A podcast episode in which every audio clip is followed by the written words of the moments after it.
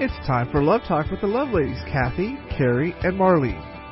And good morning, friends, and welcome to Love Talk here on the Bridge, Austin. We are excited to be with you this beautiful Saturday morning as we are enjoying this Christmas season in our series of embracing. Friends, we've been talking about embracing hope, embracing joy, embracing love, and today we get to talk about embracing peace. And I am your host here on Love Talk with my beautiful co-host Marlene McMichael. Marlene, it is great to be with you this morning. Thank you. It is with you and with our guest. I'm very excited about it. And uh, the only thing that's odd is the temperatures we've had the last few weeks in the 80s. I, I'm not sure I understand that, but um, I, I'm determined that I'm going to get to wear a Christmas sweater yet this year. So we'll we'll see.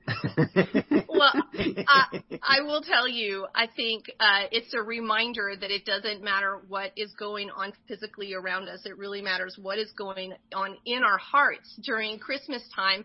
And and I say that I actually spent five years in Australia. So every Christmas we were in shorts and tank tops, sitting around a barbecue uh, preparing Christmas dinner. So it was a very, very different Christmas. So every time that uh, it's a little bit warm during the month of December, it always draws me back to Christmas in Australia and all the amazing things that I saw God do there uh, amidst the warm weather and just getting out and about so much more. Well, Marlene, you did mention this. We are so excited today about our guest. We have an incredible guest with us. We're going to introduce him in just a moment. His name is Senator Brian Birdwell. Friends, I know if you're Texan, you are going to know this name. I tell you, and if you're American, friends, you need to know this name and you need to know this man and his heart and what God has done and is doing through his life, through his family, through trauma and tragedy and upturn.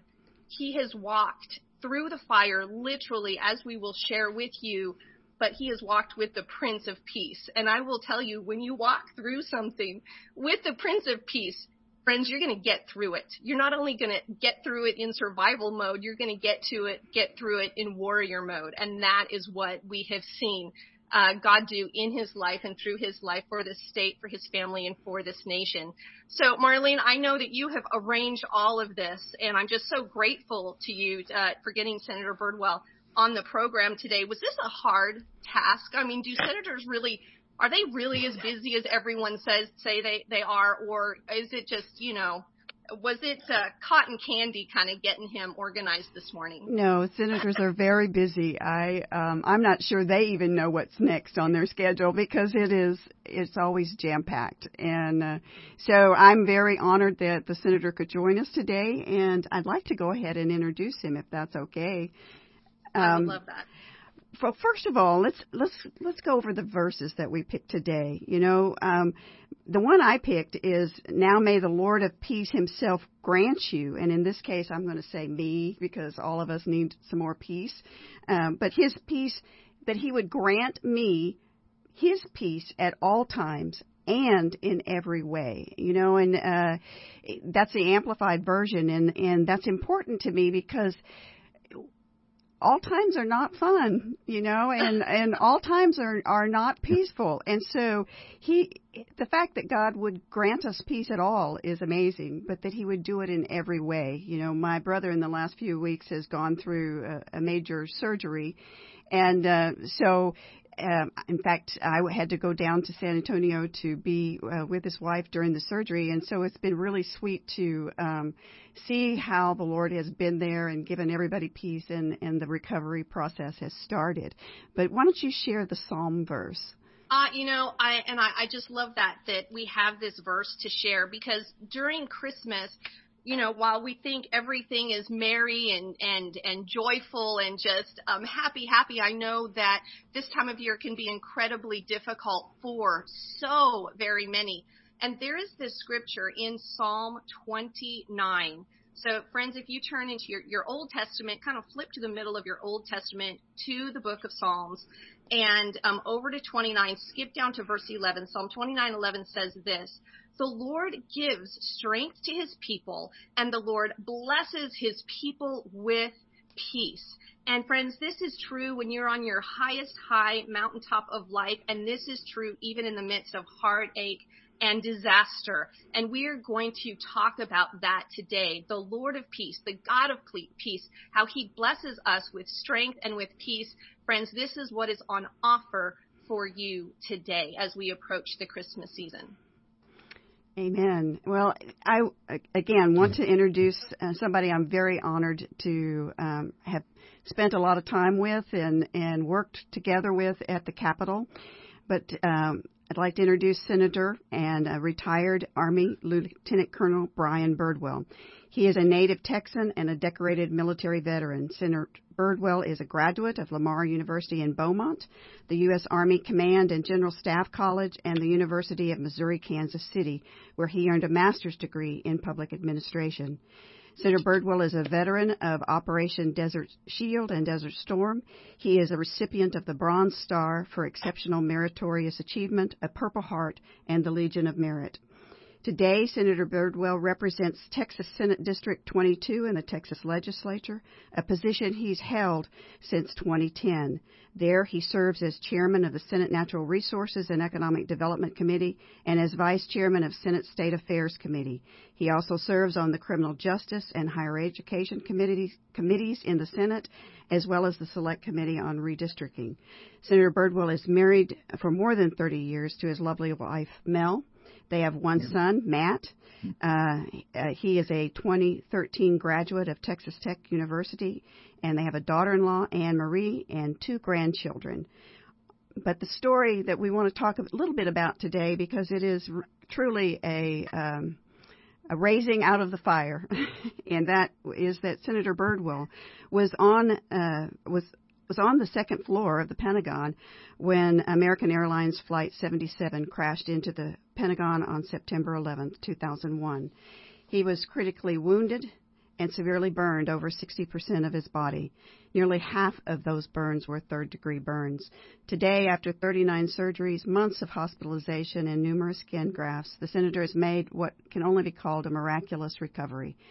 His life is a testimony of both his physical healing and of God's grace through Jesus. Welcome, Senator.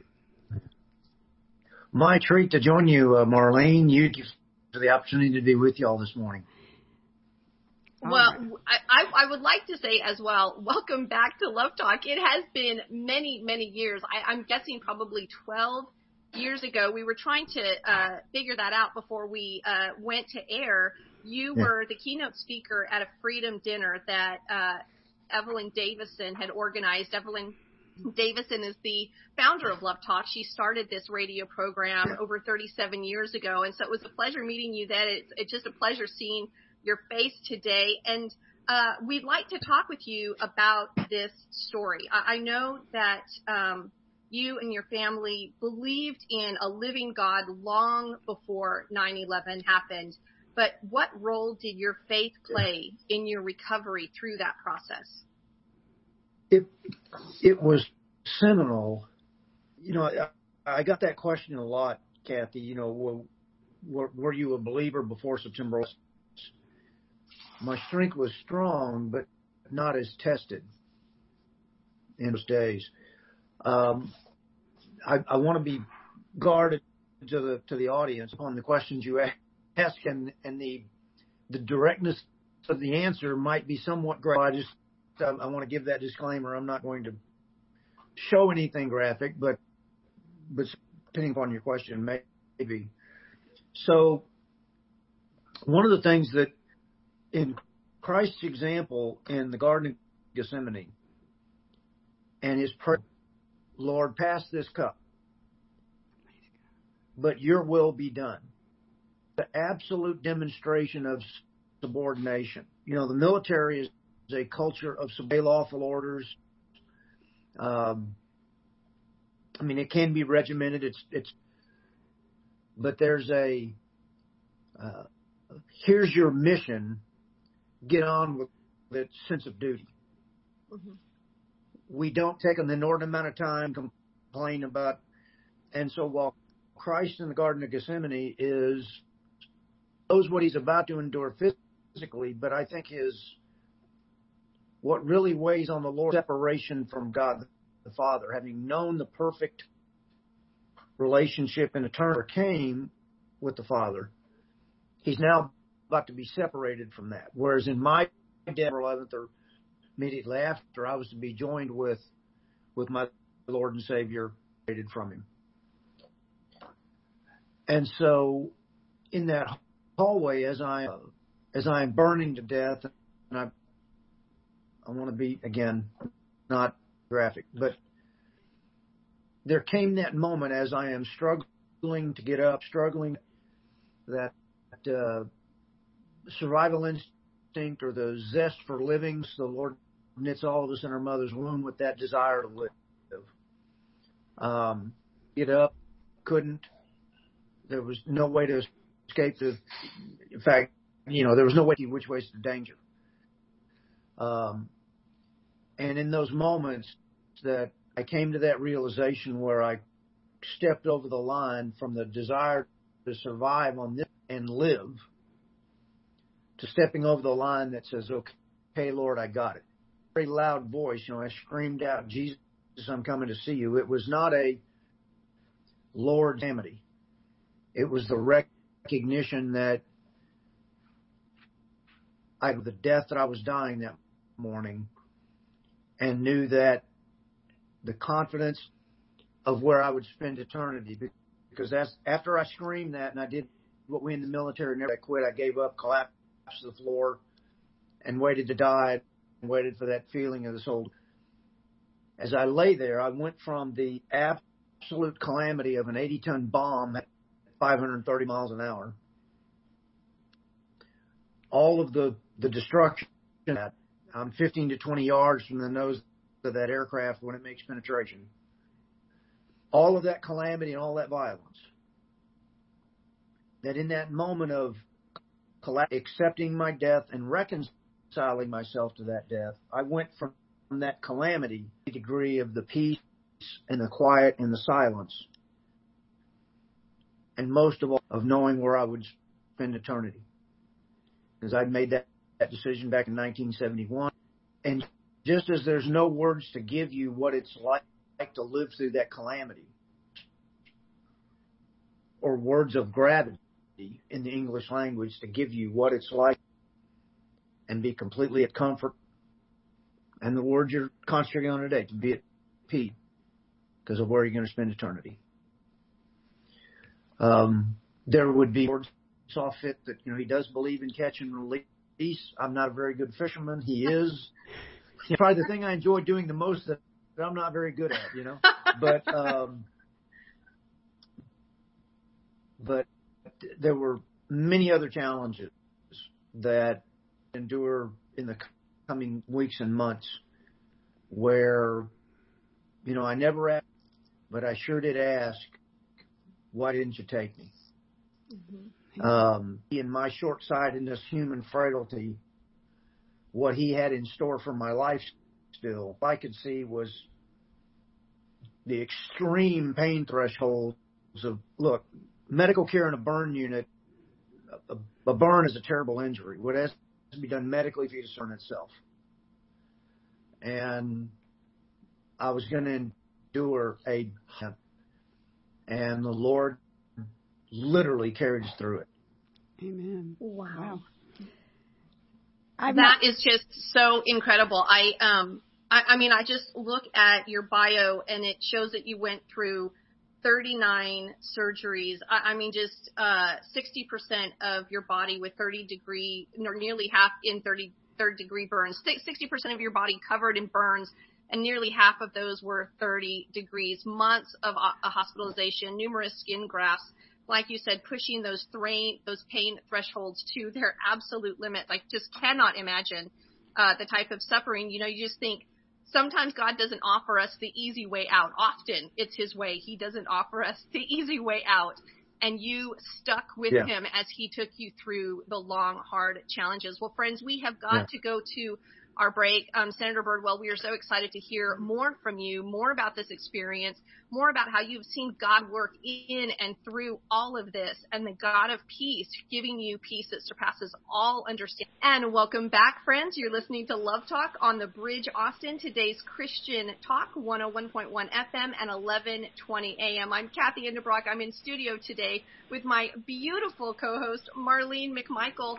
And friends, we are so privileged to be talking today with Senator Brian Birdwell, a decorated Army veteran, a survivor of the 9/11 attack on the Pentagon, and uh, and uh, just uh, an amazing, godly man. If you were wondering, are there any godly leaders? Yes, friends, the answer is yes. There are godly leaders, yes, and this is one of them. If you missed our first segment, friends, you're going to want to, after this program today, go to our archives at lovetalknetwork.com and pull down that first segment to hear his journey during the 9/11 attack and what happened on that day. Well, Marlene, thank you so much for organizing getting Senator Birdwell on. I will just go ahead and let you lead out with the rest of the interview. All right. Well, in our first segment, the senator talked about the actual experience of when the plane hit uh, the Pentagon, and I think you said you were about 15 yards from the nose of the plane. But I've never yeah. heard the part uh, of what you felt as you were engulfed in flames. And uh, so that is very moving, and I, I honestly do encourage people to go back and listen to that first segment. And so then you had to, when you realized God wasn't going to take you, but that you were going to live, you had to deal with the emotion of that, the trauma of that, and certainly all the pain of that. Uh, what part yeah. and role did your family play, and especially Mel, in that um, transition and that recovery time? There, there are there are two elements that uh, that are that are at play here, Marlene. Because when inside the building that day at the time of the attack, even though I had survived the initial impact, the question of life or death that day had still not been answered. In fact, uh, a wonderful lady from the Navy, Natalie Ogletree, um, from the Navy staff, just came across me. I didn't know her previously. She sits down with me, or I'm laying on the the the floor in one of the hallways of the Pentagon. Dr. Baxter is attending to me. She kneels down beside me um, and reads the 21st or the 23rd Psalm we say the Lord's Prayer together, and it's very difficult for me to talk because of everything I've inhaled in and and and such. And then she also reads the 91st Psalm over me. I'm eventually evacuated out of the building, and I get to Georgetown University Hospital, and I'm just skipping over a lot here, but but we get to Georgetown, and like I said, the question of life or death in the building has been answered, but the question of life or death that day has not and I come to that moment that is one of the most seminal moments whenever I, I, you know, give my testimony, stand up and speak for a group of people. As I'm wheeled inside the emergency room at Georgetown University, and I'm the only casualty taken to Georgetown. There's a lot of voice commands and intensity, um, but no chaos. And I get wheeled in. Dr. Baxter, or I'm sorry, Dr. Uh, Williams, the uh, the attending physician at Georgetown comes to the left hand side. My the swelling of my face, my eyes are nearly closed, but I can see through the basically little slits in my eyes that haven't completely closed my my eyelids from the swelling. I can see in his eyes the gravity of what he's telling me. He says, Colonel Birdwell, we're going to do the best that we possibly can for you. And in telling me that and seeing the the depth of emotion in his eyes, you know, I I knew that while I'd survived the building, the that answer, you know, the answer hadn't been given yet as to whether or not I'm going to die today. The I asked for two things. I asked for the nurses to remove the gold wedding ring on my finger, and my hands look like five blackened hot dogs that have been attached to a, uh, a grilled over burnt steak called the palm you know, gold melts somewhere between 700 and 800 degrees, but my hands had melted long before that. And as, like that steak you take off the grill, as it cools, it hardens. And so as I've been coming from the Pentagon to the hospital and my body is cooling, my the ring is is not melted in my body, but my body's essentially melted and adhered to the ring. Judith Rogers gives it a tug, pulls it off. He gloves the finger, blood streaming everywhere. But I didn't want the wedding ring destroyed because normally in a burn unit or in, with a burn injury, whether it's a ring, a bracelet, a necklace, if that's the part of the body burned, it has to be cut off of, because if it's not cut off, as the body swells from in, inflation, um, as you, as you know, the, that piece of jewelry becomes a tourniquet and you can lose, you know, limbs and, and the like. Um, and so when Dr. or when Judith takes the ring off, Major John Collison had come with me in the back of that Ford expedition to get to the hospital. I asked her to, I asked uh, uh, Judith, give the ring to, to John and then give that to Mel and tell her that I loved her. That in that sense of peace, I was making peace with the finality of my life that there was no, there was never an opportunity to talk to Mel that day. Um, but it was, how, how do I say this? Was was John there?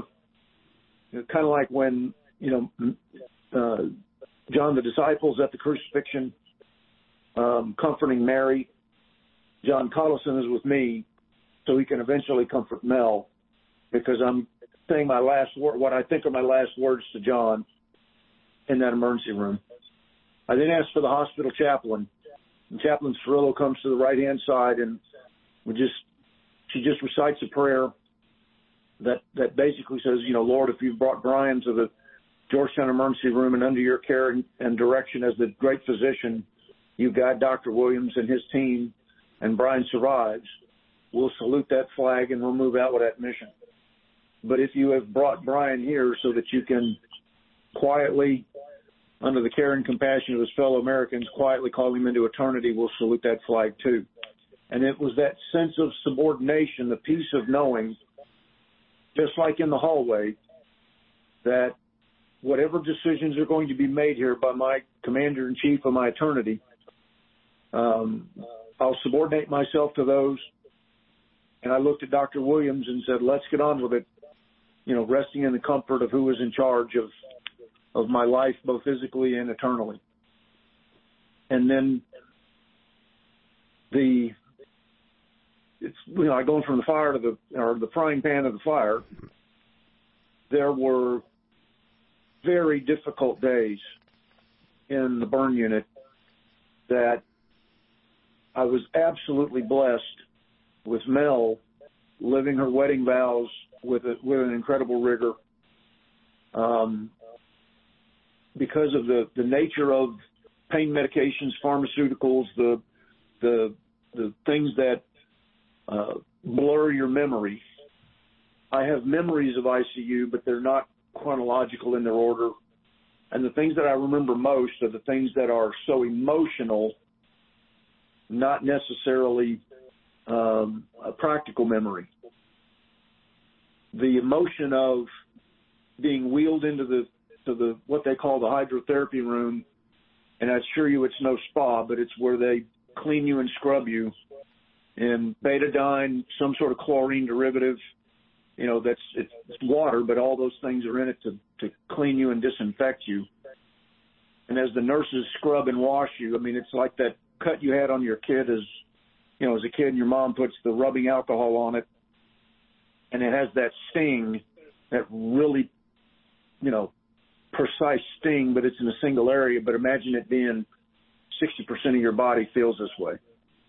And then the nurses are, are scrubbing and with a trach in my throat and an air, you know, a respirator's doing the breathing for me. A nurse is actually doing the bag and drag is what it's called. Um, only the Lord can hear me scream. And, and Marlene and, and, and Cathy, the, uh, there were many days weeks, I, I would say seconds and minutes that you're just, I pled for the Lord to finish this. That my, not only my own physical agony, but Mel's emotional agony and watching me go through this. And in my heart, I, I really was only trying to hang on long enough just to say goodbye. And the night of the 11th, the Surgeon General of the Army, General Peake, comes to the hospital center because with all the calamity, the army, all the services are trying to get a handle on where all our casualties. You know, there are people that are unaccounted for, but they weren't in the building that day. But people may not. They were at a meeting some other building, but they didn't know that they were at that meeting. And they're, so the getting accountability of everybody that's missing is taking an immense amount of time. And then all the different hospitals that have received people, and the most serious are those that are they're at the burn unit, you know, the regional burn unit the Washington Hospital Center, and which is in downtown DC. And General Peake comes at about one, two in the morning. Mel's there, and Mel getting there that's its own story. But um, General Peake arrives, and and she, she he and Mel come into the, the room. I don't know they're there. I'm sedated, intubated, and wrapped like a mummy. Um, and General Peake, you know, asked Mel if if our son Matt had come to see me yet. And Mel said, no, he's not ready for that. And, you know, you don't get to be a three star by being a dummy. And so he very wisely chooses his words and says, you know, well, you need to get your son Matthew up here to see his father as quickly as you can. And Mel would very wisely process what he was really telling her. And that's your husband's dying. And you have a short window with which your son can come say goodbye. And when Matt, when Matt made that visit, he came in with some of the the Redskins players because uh, they were there visiting with with you know because it's the official hospital of the Washington Redskins and and and he uh, comes in with some of the football players and I'm wrapped up and and and I really needed to. I've been asking about Matt to the. I can't speak. I can only just mouth and and there's a tube in every orifice in my body. You know, I mean every. And Matt comes in and he's wearing a little baseball cap and and uh like I said, I, I I can't speak. I can just simply mouth and you know I said I love you, son. And I uh um it's this it's a deep scar, but and he says I love you too, Dad. And seeing the emotional reaction on my son's face and going through that and and in the 20 years of military service, that's the hardest thing that I've ever been asked to do in my entire life. Because when it was done, it was kind of like, and again, I'm not trying to compare myself to Christ, but in the in a senior subordinate way, you know, when the Lord was on that cross and He said, you know, it is finished. I was having my it is finished moment because after that visit, I got to see Matt. I got to say goodbye. I was like, okay, Lord, what are you waiting on? Um, it's time to end this. And and then that anguish would continue in ICU for another three weeks. The scrubbing is the the only real comfort you have is in the operating room when you're completely general anesthetized, sedated. Otherwise, it's just how much agony can you sit there and lay and enjoy or endure. Maybe enjoy is not the right word. Endure while you're laying there conscious. And and what was really hard, that emotional day was hard. But what was really hard after that was the day I got. It was a, it was a.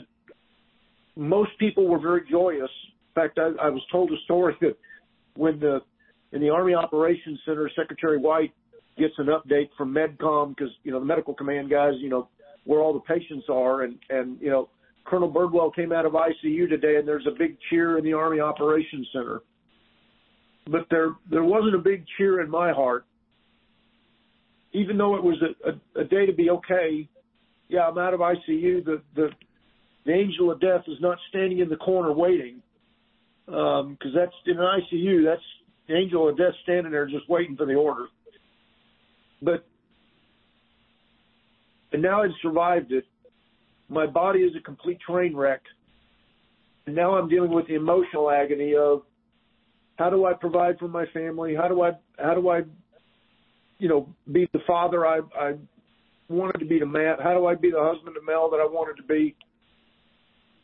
Because I'm sitting here looking at a, a broken body that I'm going to spend months. And for folks, my total recovery took four years. Um, that was a hard emotional day. Um, it was one to be happy about, but now I'm now I'm looking at the tunnel and I don't even see a light at the end of it. And I had a one of my pastors from our church in in Virginia at Emmanuel Bible, Jack Elwood. You know, you need that, and I, I it's a funny thing to think of and, and say, but you need that pastor on staff that mercy is not his spiritual gift. Okay. I understand you know, that. I understand that. You know that that he, he channels his best Gunny Ermey. You know.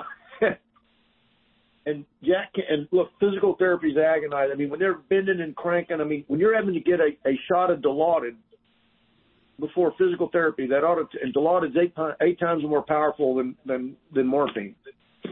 I don't tell you what kind of physical therapy you're going through. And Pastor came to see me, and uh, he said something that that initially, I mean, I knew it was true in my heart, but it initially infuriated me. But it, again, it's that I needed to hear it. He says, "You know, Brian, God doesn't waste our pain." And I was I was I was really upset because it's that's true. But I was like, why is he letting it endure Again, it wasn't why, you know, why me? It's why didn't you take me? I could not see other than the, the, the immediacy of the agony in front of me. There was no way to see. I mean, I'm in the valley of the shadow of death and I don't see what he's got on the other side for me. I'd finally eventually get discharged from the hospital. I'd go in and out for, for various, uh, um, various things related to quality of life and a, and a repair here, a repair there, um, uh, contractual releases, things of that nature. Like I said, it was a, a four year process. Um, but until I, I got to do a couple of things, I never really understood what, what the Lord's mission was for me here. And after I'd gotten discharged, there was a, a young man that was in a car, terrible car wreck, was b- badly burned, and I got to visit with him. Just as firemen had come to see me and and and the like. Um, similar to the cancer patient that's that has survived that comes alongside the cancer patient going through it. Pick your pick your uh, your your injury, your malady, and and having somebody that's walked that path with you. And, and in Second Corinthians, you know, speaks of comforting others as we were comforted. And so I, I recognize what the Lord had, had allowed me to go through. But the things that are the most recent, um, the most recent thing that, that or experience that Mel and I were just absolutely blessed that the Lord didn't take me is four years ago, a little over four years ago, when our first grandchild was born, the number of things that Mel and I have gotten to see. And look, it's not just public service as a state senator. I mean, that that is an honor that I'm I'm always going to be proud of, and I'm not trying to make light of it. But getting to see Matthew graduate high school, college, get married, and then that first grandchild. When we were at the hospital in Fort Worth, and and Anne Marie, you know, gives birth and they're ready for for us to come in and see Matt or not Matt, but but Elijah in the, the I guess the you know the, the they've got him wrapped like a you know uh really tight, you know, I don't know what that what you call it, but I mean, you know, he looks like a little chicken nugget laying there, you know, kind of thing. So that's why we call him the nugget, you know. And uh but so Mel picks him up because you know I, I can hold him, but my range of motion is, you know, I didn't want to drop him. And so Mel's holding him and, and we got to see him and, and what a ble- and then, you know, we were only in there for five, seven minutes and put him back in the, the little, the incubator baby thing. And then we stepped out and walked down the hallway to a, a more secluded part of the hospital and Mel and I just had a, a great cry of joy because of all the things that we thought that she would see as a widow. And yeah, and so the and you know this past Christmas I had a significant medical event. I had a heart attack, a piece of no no sign to it.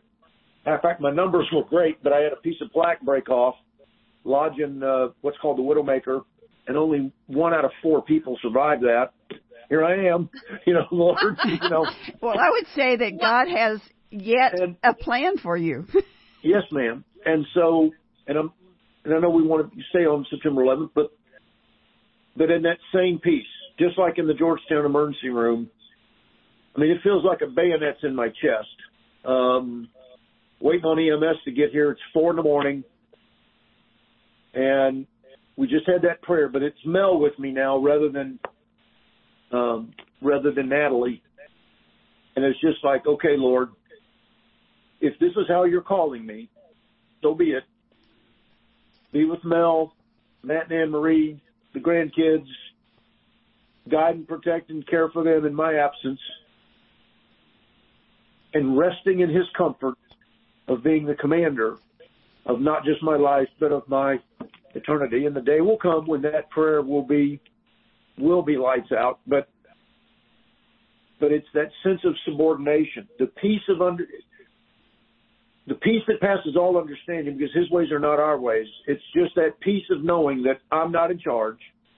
Our sinful nature is to decide for ourselves. And it's that, that military culture of subordination. Just as Christ subordinated himself to God the Father, we subordinate ourselves out of a sense of peace. Not just subordination, but a sense of peace that says, I know the Lord's got this. This may suck, but it's only going to suck as it's filtered through his hands. I like the way you said, you know, and Senator Birdwell, I, I just know that there are men listening right now, women listening, and uh, what you said, I love what you said, that I was completely emotionally broken. How can I provide for my family? How can I be a father to my son? Uh, you're watching Mel go through this as well. How can I be a husband to my wife? And I know that there are men with listening right now who are right in that same place emotionally that are feeling broken and and not looking at the future and they do not see like you did not see the light at the end of the tunnel. They could not see the light at the end of the tunnel. And it took you 4 years to get through and get completely on the other side of this. And so friends this is you know the answer may not come in January. The answer may not come next week but as you walk with the Prince of Peace, he will cover your heart and mind with peace and he will get you through this. And this is what I love, Senator Birdwell. Not only will the Prince of Peace, the Lord Jesus Christ, get you through this, but he will redeem every hurt, uh, every trauma, every single thing that he takes you through as you turn your life over to him, he will use it for his glory and for good and for wonderful Yeah.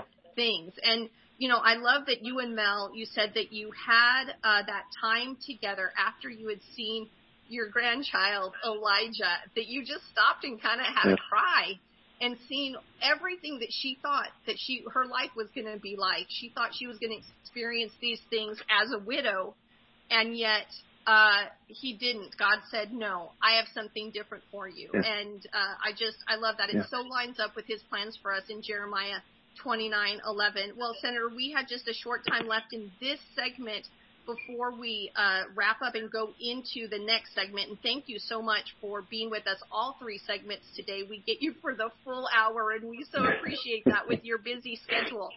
Um, but before we go out, can you just tell us, was there a scripture that you held on to that the Lord used to sustain you and lift your spirits in your darkest hours? Absolutely. It's our byline verse, 1 Peter 5.10. And it's, after you have suffered a little while, the God of all grace who has called you to his eternal glory in Christ will himself perfect, confirm, strengthen, and establish you. And so whether your suffering is, is financial, physical, um, uh, emotional, marital, professional, whatever it might be, national. Uh, I think we're going through a period of national suffering. The, the Lord, will, you know, keeps his promises. Um, and so when Mel read that scripture to me the first time, because she would come into the, the ICU room and read scriptures, and she picked out the word suffering one day, and uh, and we'll talk about it more in the next uh, segment. Okay. I love it. We sure will, friends. Go grab your Bible, New Testament, First Peter 5:10. It's towards the end of your of, of your New Testament Peter, James, and John all hang out together at the at the end there, right before Revelation. So you can find that scripture. We're going to have hear a word from our sponsors who keep Love Talk on the air every week, and we get to wrap up and hear more from Senator Brian. Welcome Birdwell. back, friends, to Stay Love. Talk. I'm Cathy Endebrock here on the Bridge, Austin, Central Texas Christian Talk. We are talking about embracing peace. And friends, we have Senator Brian Birdwell with us. It has been a fantastic program. If you have missed it, you can get it at our archives at lovetalknetwork.com. Well, the beautiful Marlene McMichael uh, just said, you know, we're going to be talking about embracing peace. There's only one person who can talk about this rightly, and that's Senator Brian Birdwell. Um, friends, you can go and get his book and hear this incredible story. We've been talking about it in our first two segments of uh, just his his experience at 9/11 and his recovery through that, his four-year recovery through that. His book is Refined by Fire a family triumph of love, a family's triumph of love and faith. Now, Senator Birdwell, um, you know, everything that you went through, the excruciating pain, the long recovery, at, at, you say at several points you were completely broken. You could not see the light at the end of the tunnel. But yet, if you go back and you talk to your wife Mel now and you ask her, was it worth it? she'll say yes because she of, of the the depth of the relationship that she grew in with Jesus. But now for you, you Yeah. say I wouldn't choose it, but I, I probably would have been a bit disobedient to the Lord. That you know, uh, unlike Christ in the Garden of Gethsemane, I would have said, "Hey, peace, I'm out of here." You know, kind of. Thing. Um, I, um, and, you know, and that's and, and look, may I, may I emphasize something here for a moment, Cathy and and and Marlene, if I may. I had, I had probably two minutes inside the building to think about my death but no notice of it. Christ had all eternity before he ever arrived, knowing the death that he would die because of his omniscience, and yet still came. Amen. Now that's a level of subordination and dedication, you know. So I didn't have to, I didn't have to, the, the blessing, you know. Somebody else got it worse. I didn't have to stand at a window at the north, you know, the, the north tower of the World Trade Center and think for 45 minutes or an hour, should I jump or die here? The Lord had all eternity to know the death he was going to die and still did it out of faithfulness and sinlessness to the Father. Um, was it worth it? Yes. And look, here's what I, let me tell you, this is going to sound strange maybe. Let me tell you what I miss about the events of September 11th and, and the and the recovery process and the immediate aftermath. In those days, I'm I'm praying to not hurt. I'm praying to be able to to take step. I mean, on September 12th, the nursing staff and stood me up and made me stand. On the 13th, they make me walk a lap around the nurses station, which would be akin to you know, walking around uh, uh, a, a Ford pickup. And they keep working me and making me participate in my medical care. And the agony of that and pleading for the, you know, the mercy of death. In that, I learned, I, I had a closeness with the Lord where I am having a prayer before the meal when the meal comes, you know, when I'm in step down care, Lord, let me be able to open my milk carton on my own. Lord, let me get to the restroom and, you know, urinate on my own. You are praying for such things that on a day to day basis tell you how broken your body is if from being a healthy person to being desperate for every element of what you're doing in life. And in making those prayers and seeing, you know, measuring just inch by inch by inch to get to what's called the activities of daily living where I can be discharged from the hospital. That won't happen until just before Christmas. Um, there's a closeness with the Lord that I miss intensely. Because now that, you know, 20 plus years later, you know, I'm not praying to open my milk carton. I'm not praying to go to the restroom. I'm not praying to be able to, to, you know, walk down the hallway. I'm not, because I've come out of that depth. And so what I miss about the depth is how every moment of the day, my relationship with the Lord is intense Amen. because of how desperate I am. Amen. I, I don't And miss so the desperation, but I miss how close it is.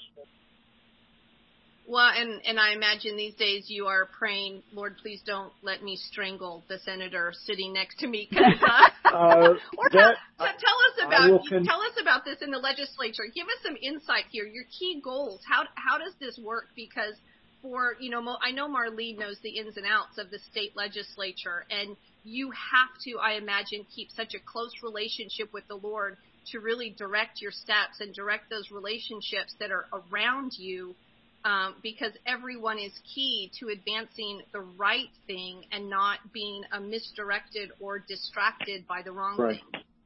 Well, it's it's it's twofold to your to your question, Cathy. Look, uh, in our human frailty, look, yeah, there are times I want to lay on a hands, but lay on a way that the United States Army taught me, not the way you know you lay on in, in church. Okay, um, and so, but you also recognize that while while somebody that that may disagree with you on a policy position today, on the next bill tomorrow, they're going to be you know be, agree with you, and it'll be a different senator that'll disagree. Um, That actually reminds me of a saying I've always said, which is you can't burn bridges in the legislature because you don't know when you're going to walk across it or when you need to walk across so. it. But then the, the other question as to when you talked about doing what's right, that's the, the critical statement because who gets to define what's right? God giving us his, his direction in biblical scripture of what his principles are as it relates to not just what the proper role and function of government is, the proper role and function of the church, proper role and function of the family, how they integrate together. You know, the church and families make great citizens. Government gets a benefit from having great citizens.